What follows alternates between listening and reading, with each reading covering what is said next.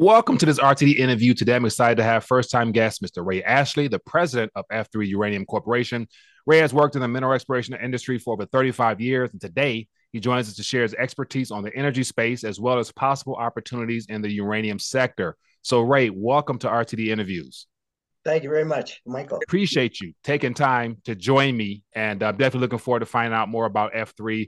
But before we do that, I'd like to get an idea as to you know what are some things you're keeping an eye on because not only are you an investor, but you're also the president of a company. So I know that your viewpoint has to be very broad or very you know macro in nature. But before we do that, I'm curious to find out a little bit more about you. So for those who may not know Ray Ashley, can you give us a brief synopsis of your background and how you've arrived at this point in your career? Oh, thank yeah, absolutely, Michael. I appreciate you uh, inviting me to, to to to speak with you. That's kind.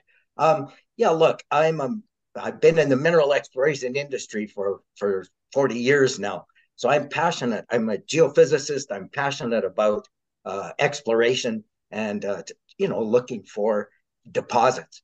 Um, I've worked in in uh, many different minerals and and but since 2008 i've been focused in uranium exploration. And i'm lucky enough to have been involved in three discoveries since having uh, focused on uranium exploration since 2008 actually. And that's in northern canada. Uh, in, in, northern canada and the province of saskatchewan actually 13% of uh, of the uranium production globally comes from Canada and specifically from northern Saskatchewan, and that's where uh, I've been focused on mineral exploration since 2008. All right, sounds good. Well, thank you for sharing that. And so, before we dive into that, because uh, as I mentioned before, I'm still trying to learn and understand the overall commodity space, especially with energy, because I know it's going to be very important for our future. But before we do that, there's a lot of events happening right now around the world that I'm sure play a major role into the importance of uranium as an alternative energy source. But before we dive into that, I'm curious to get your thoughts as an investor as well as you know the president of a company you know what are some things that i guess concerns you or perhaps excites you that you're keeping an eye on from the global macro standpoint in reference to events happening today oh absolutely look it really i'd say it kicked off a few years ago when uh, interest started to be focused on the uranium space.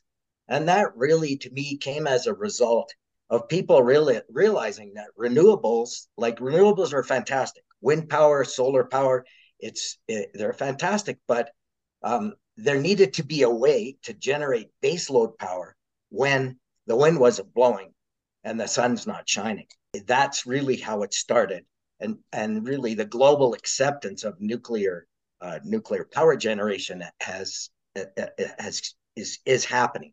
The World Nuclear Association is talking about four point I think it's four point two percent annual growth through twenty forty.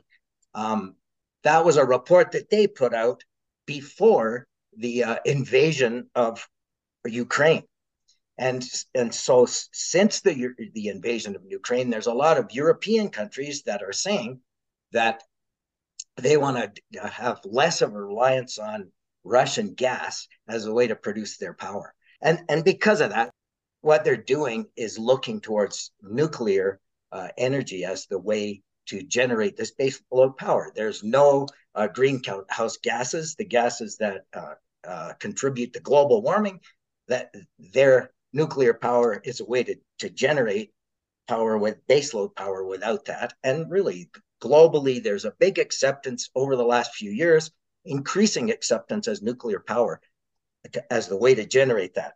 Um, Germany has decided not not to shut down two of its reactors to make that energy from available. Uh, Finland's expanding uh, in, into building reactors. I think China now is committed to building 150 new reactors. So globally, there's a you know there's a uh, that's what's causing this focus on the nuclear space. And then additionally, in the mid to long term, uh, there's small modular reactors are being developed and built. And that in the mid to long term is to me going to be a, stands to be a game changer as an, another uh, increasing use of uranium and nuclear power, actually nuclear power to generate hydrogen. So small modular reactors uh, I think they're being developed and built in 11 different countries. and there's three that are operating. And these, well, you know, I think they stand to be a game changer. Um, but they they'll also increase the demand for uranium. So you, you hit on a lot of key things there. I'm curious just get your thoughts a little bit more in depth in reference to the recent activity out east with China and Russia. They seem to be ramping up things, as you mentioned. China looking at building 150 or so nuclear reactors. That's that's pretty much a game changer. And so my question is, you know, as the world looks to shift away from oil and carbon emitting gases and things of that nature, you know, why does it seem like it's all taking place all of a sudden within the last year or two or three that it's caught my attention? I'm assuming that it's been of importance prior to, but why now do you think it's so important to really begin the ramp up for the supplying, be, be able to supply uranium? Oh, well, look, as countries are now pushing to uh, supplying more of their baseload power by from nuclear energy. I think it's just that that there's a, an increasing demand for uranium. Uh, I think it's really just that, you know. Like I think there's 90 some reactors in the U.S., 93 reactors, I think it is, that are that now they they were thinking of retiring, and and since then the the U.S. government has now put us, I think it's six billion dollars has been assigned to, to extending the life of those reactors. And it's just globally, there's more acceptance of nuclear power being the solution. Uh, baseload power is what's missing. Um, if we're going to, if greenhouse gas emissions are going to be stopped, there needs to be baseload power generation that doesn't generate greenhouse gases. And, and the, I think the world is moving towards seeing nuclear power generation as the solution. Um, yeah, like in the States, there is no virtually no production of uranium in the States, but that's also expanding now. There's a number of companies that are looking to start uh, mining uranium again through in situ leaching and other methods. Uh, that it, there used to be a lot more, and that tapered off. Now that's increasing again because it's just the uh, you know, the interest in the nuclear space as the solution. I know. So clearly the demand is there. Now let's get into more of the supply, like especially in the eastern side of things. I'm to my knowledge, you know, it's been heavily concentrated with, you know, discoveries in the eastern hemisphere. I'm sorry, but over here in the western hemisphere, it seems like Canada is naturally rich in, I guess, deposits, and I, am assuming hopefully there are some here in the U.S. as well. But you know, will there be enough available above ground to meet this demand in the next you know decade or so at this current moment from what you see? Well, I think it's there. You know, a lot of a lot of uranium mines uh, uh, can't go into production with the price when the price is low, and so you know Kazakhstan produces I think it's forty six percent of the of the uranium supply, glo- right. global uranium supply. Now they're trying to move away from Russian from Russia, I understand, but uh, arguably there's there's quite a lot of Russian influence there. So conceivably, that supply could be cut off. I mean, that's what people talk about. Would there be other places where that supply could be replaced in places like Canada or the US? I think absolutely. But for that to happen, the price of uranium would have to increase. And that's one of the other reasons why there's a lot of investment happening in the uranium space because people recognize the price has already risen quite a bit over the last few years that that stands to continue. And any precipitating event like I've just described would really skyrocket the price. And, you know, I, I would suspect we don't know what might happen. Uh, but yeah, for, for this production to be increased, I think a lot of these mines uh, can only go into production if the price of uranium increases. You know, Kazakhstan and northern Canada are where the uranium is produced for at the lowest, very low cost per pound. And that's why, you know, even at low uranium prices, Kazakhstan and northern Canada and Saskatchewan can keep producing uranium. But if there's a more supply that's required, I think the price of uranium will have to rise so that other other sources of uranium production can go uh, uranium can go into production. All right, interesting. So let's, uh, I guess, let's dive in because clearly the demand is there, supply is, is is readily available, and so F3 uranium. And so, if you don't mind, let's dive into that real quick and give us the nuts and bolts of everything, and, and share with the audience the opportunity perhaps that lies ahead. So, for those who may not be familiar with F3 uranium, give us, the, I guess, the origin story. How did it come about, and you know, give us some of the information about the team and things of that nature. Absolutely, Michael. So, look, as I said, I've been involved in uranium exploration in northern Canada since 2008. And that first company was called Fission Energy. Um, and we made a discovery of a uranium deposit. Eventually, uh, in 2000, 2010, we made that discovery, and that was sold in 2012 after we defined that zone to Denison for uh, um, $85 million. Um, right after, immediately after that, we we had another exploration property in the western side of the Athabasca Basin. It spans the width of the province. And there we made another uranium discovery in 2012. And that, since that point, that depo- and I was the vice president of exploration of that company. It was called the second fission company, Fission Uranium Corp. And I worked there. They just finished a feasibility study. So they've defined 135 million pound uh, uh, resource. They've completed a preliminary economic assessment, two pre feasibility studies, and they've just finished the feasibility study. And now they're, they're trying to get the permits to put that mine into production. And right near there, another company found a, a, a very big deposit. These are really big uranium deposits. Uh, NexGen found the Arrow deposit. So that's going to be the area in the Athabasca Basin you know, where I'm saying 13% of the world's uranium production comes from, where that'll be the next development of uranium mines. Um, and and they're not far away now, not many years away really now from having the permits to to start that. Yep, I would something like five years from now. Um, what we've done, so that was the second fission. That fission uranium then spun out its exploration properties from the asset in 2014. They made that discovery in 2012. In 2014, they spun out the exploration properties into the third fission company, and that's F3 Uranium. And that's what we're talking about today. I'm the president of F3. So F3 in 20, so we've been exploring on those exploration properties since 2014. 2022, last year, we raised uh, money. Dev Randhawa was the CEO. He was the CEO of all three of those companies. So you got the team that's now that made those two discoveries. So $12.3 million were raised of flow through money to go and explore on those properties. And at the end of the year, there's 16 properties that F3 has all the way around this Athabasca Basin that we've worked on and researched and, and understood for and studied for all those years. So at the end of 2022 in November, it's the third discovery now of a high grade uranium deposit. So it's the Athabasca Basin's newest high grade uranium deposit. Um, November 21st, we put out the news release. So that discovery hole, Michael, into the JR zone, what we now call the JR zone, was a 15 meter interval of 6.97% uranium. And within that, a 5.5 meter core of 18.6% uh, uranium.